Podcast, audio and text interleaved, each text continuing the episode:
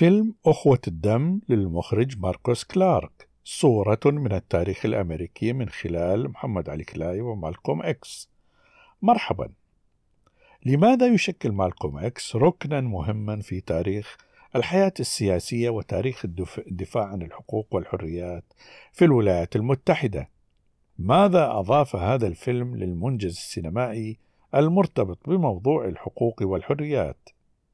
كيف جسدت السينما أيقونتي الزنوج في الولايات المتحدة كلا من محمد علي كلاي ومالكوم إكس على الشاشة. كيف ظهرت ما يعرف بجماعة أمة الإسلام والداعية أليجا محمد وما علاقة ذلك بانشقاق مالكوم إكس ثم حادثة اغتياله؟ هذه الأسئلة وغيرها سوف نسلط الضوء عليها وسوف نستكمل من خلالها ما كنا قد بدأناه في حلقة سابقة في موضوع كيف جسدت السينما موضوع السيرة الذاتية فتفضلوا بالبقاء معنا وهذا محدثكم طاهر علوان.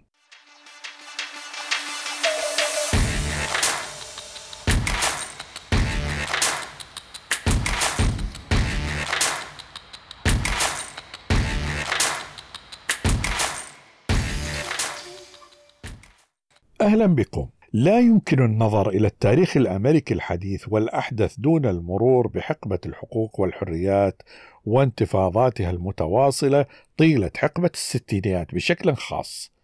لم تهدأ الولايات المتحدة قط طيلة الستينيات في موضوع انتفاض السود دفاعا عن حقوقهم وحرياتهم، بحيث أن الشاشات والسينما تحديدا لم تنقطع طيلة ما تلا من السنوات وحتى يومنا هذا عن عرض تلك الانتفاضة العظيمة. وشهدت في الواقع الذروة التي يسلط هذا الفيلم الضوء عليها المخرج ماركوس كلارك الضوء ببلاغة ومنهجية ومعالجة سينمائية رصينة.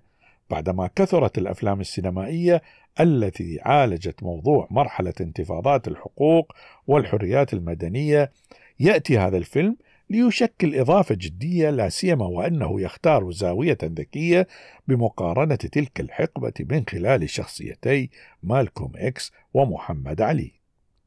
اللذين شكلا وما يزالان إيقونتين أمريكيتين في تاريخ الأمريكان السود وفي تاريخ الحريات المدنية وما شهدته أمريكا الحديثة من صراعات عرقية وعنصرية ما تزال نيرانها كامنة تحت الرماد حتى يومنا هذا. في تلك المقاربة كان نجم مالكوم إكس في تصاعد وهو يلهب حماس الجماهير بمطالب تتعلق بحريات السود ومهاجما مجتمع البيض البغيض وشديد العنصرية ويقدم الفيلم وقائع مريرة لأشكال بغيضة من التمييز العنصري الذي ساد الحياة الأمريكية في تلك المرحلة. إذ ترتفع لافتات من قبيل هذا المكان يمنع فيه دخول السود. باصات للنقل العام لا يوجد فيها مكان للسود. محلات بيع الملابس لا يسمح فيها للسود فقط بقياس ما يشترونه. هذه مجرد أمثلة وعلى وقع هذه الخلفية المريرة. كانت هنالك جرائم بشعة ترتكب ومنها الإعدام خارج القانون وكان من ضحاياه والد مالكوم إكس شخصيا الذي تم قتله من قبل ثلة من البيض ورميه تحت عجلات القطار. من هنا وقع التحول في حياة مالكوم إكس الذي عرف عنه أنه قبل الانخراط في تيار الحقوق المدنية للسود أنه كان يعيش في نفس الهامش الذي كان يعيش فيه أغلبية السود من قبيل الاتجار بالمخدرات وأعمال السرقة وغيرها. حتى أنه دخل السجن بتهم مرتبط بتهم مرتبطة بتلك الجرائم ليخرج من السجن وليقع التحول في حياته. محمد علي Malcolm X They define a whole generation to be themselves and be bold. I'm the king of the rain! It's time for you and me to fight for ourselves. There were two different worlds, but it was destiny that they would meet. Three short years that they would spend in their lives.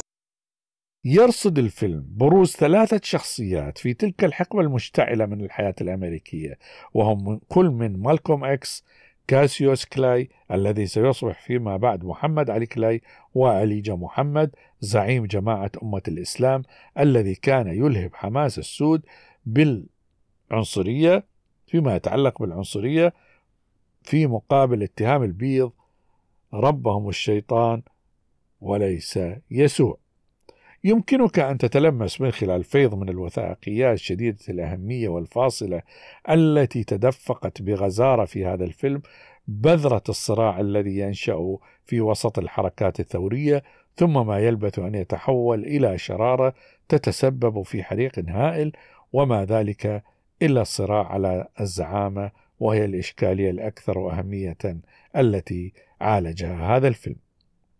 إذا توقفنا عند شخصية محمد علي كلاي الملاكم الشهير الذي ساد العالم بالوزن الثقيل فقد تتبعها المخرج منذ البدايات لا سيما وأنها شخصية إشكالية وقعت في وسط تقاطع النيران ما بين قائدين عريقين ما لبث أن أصبحا متنافسين وهما عليجا محمد ومالكوم إكس. فالملاحظ أن صعود نجم هذا الأخير شعبيا كان يتزامن مع قصة صعود كلاي رياضيا لا سيما بعد أن احتضنته ثلة من الأثرياء فيما يشبه اتخاذه حصان سباق في منازلات الملاكمة للوزن الثقيل.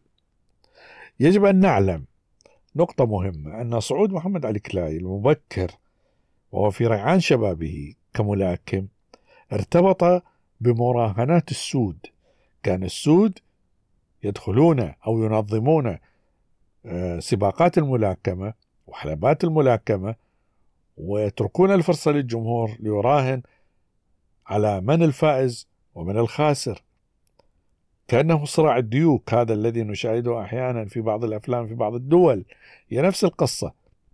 ترك الملاكمين يصارعان بعضهم البعض فيما الأرقام المراهنات تتصاعد والرابح هو المستثمر الغربي الذي تبنى محمد علي كلاي والذي نظم هذا النوع من المسابقات وبهذا زادت شعبية محمد علي كلاي مع انتصاراته التي كان يحققها تباعا حتى خرج من طوق المراهنات ليتحول إلى بطل رياضي من الدرجة الأولى.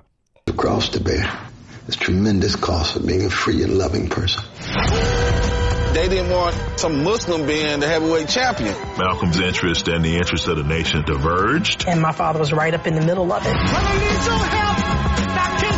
I believe in the brotherhood of all people. I'm out of the black Muslim movement.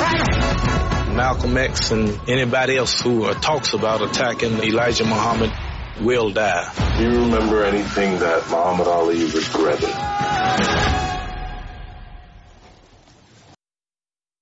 على وقع انتصارات محمد علي كلاي. كانت حركة أمة الإسلام في أوج صعودها وهي الحركة المنادية كما ذكرنا بالحقوق والحريات المدنية بالتزامن مع انتصارات كلاي.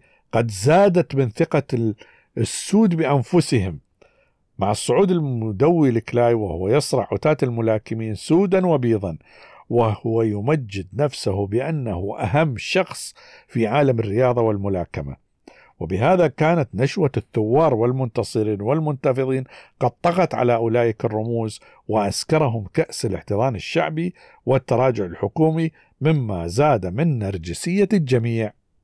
على أن التحول الدرامي قد تمثل بحادثة اغتيال جون كينيدي في العام 1963 عندما نعاه ورثاه أليجا محمد بينما شمت فيه مالكوم إكس وكانت تلك هي القطرة التي أفاضت الكأس إذ رسم المسار السردي الوثائقي لشخصية أليجا محمد أنه حول نفسه بسبب الحماس الشعبي والالتفاف من حوله إلى شخص مقدس وربما يقترب من المرسلين في وهم شعبي كاسح. ولهذا كان تصدي مالكوم إكس الرافض له بمثابة نوع من الخروج على طاعة ما هو مقدس. ولهذا اعتبر إكس منفيا من الجنة جنة أليجا محمد. وما تبع ذلك من تداعيات أدت إلى انسحاب مالكوم إكس من جماعة أمة الإسلام ولهذا لم يجد من ملاذ يحتمي به سوى كلاي. بالطبع تحضر خلال ذلك وبقوة تأثيرات وسائل الإعلام وأدوار المباحث الفيدرالية التي كانت ترى في تنامي الخلاف بين أولئك الرموز الكبار فرصة ذهبية للتخلص من المد الثوري للسود الذي كان قد عصف بالولايات المتحدة وجعل كندي قبيل رحيله أن يتساءل إلى أين تسير تلك الأمة المنقسمة عرقيا. وأما إذا عدنا إلى شخصية كلاي فقد زادته الانتصارات التي صار يحققها شراسة في وجه المناوئين لحركة السود. وكان خلال ذلك يقترب تدريجيا من عالم أليجا محمد حتى سقط في شراكه وصار بالتدريج تابعا أمينا له ثم في آخر المطاف جعلوا من مالكوم إكس شخصا منبوذا ومحاصرا لينتهي به الأمر مقتولا في اجتماع حاشد بعد إحراق منزله فيا لها من نهاية مأساوية.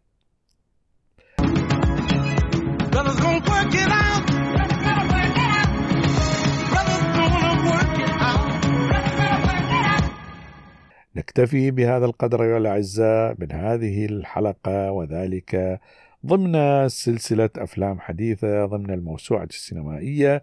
إذا أعجبتكم يمكنكم إرسال الرابط إلى زملائكم وأصدقائكم. كما يمكنكم التعليق في صفحة الموسوعة السينمائية في فيسبوك وفي group شاشات بلس. نفيدكم أننا سوف ننظم قريبا ورشة خاصة سينمائية أونلاين عن كتابة السيناريو ضمن ورشات صيف 2022 في محور كيف تكتب سيناريو الفيلم القصير القائم على موضوعة الإعداد والاقتباس عن قصة قصيرة مدة تلك الورشة شهران وبأجور زهيدة. كما أن ضمن برامج الورشة أنها سوف تتيح لكم فرصة تنظيم المزيد من الورشات التطبيقية العملية المفيدة التي يمكن أن تساهم في تطوير مهاراتكم.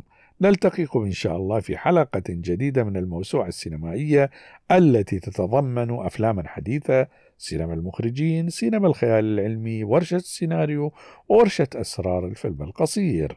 كل هذه الباقة ضمن مشروع الموسوعة السينمائية وهذا محدثكم طاهر علوان يتمنى لكم أطيب الأوقات والسلام عليكم.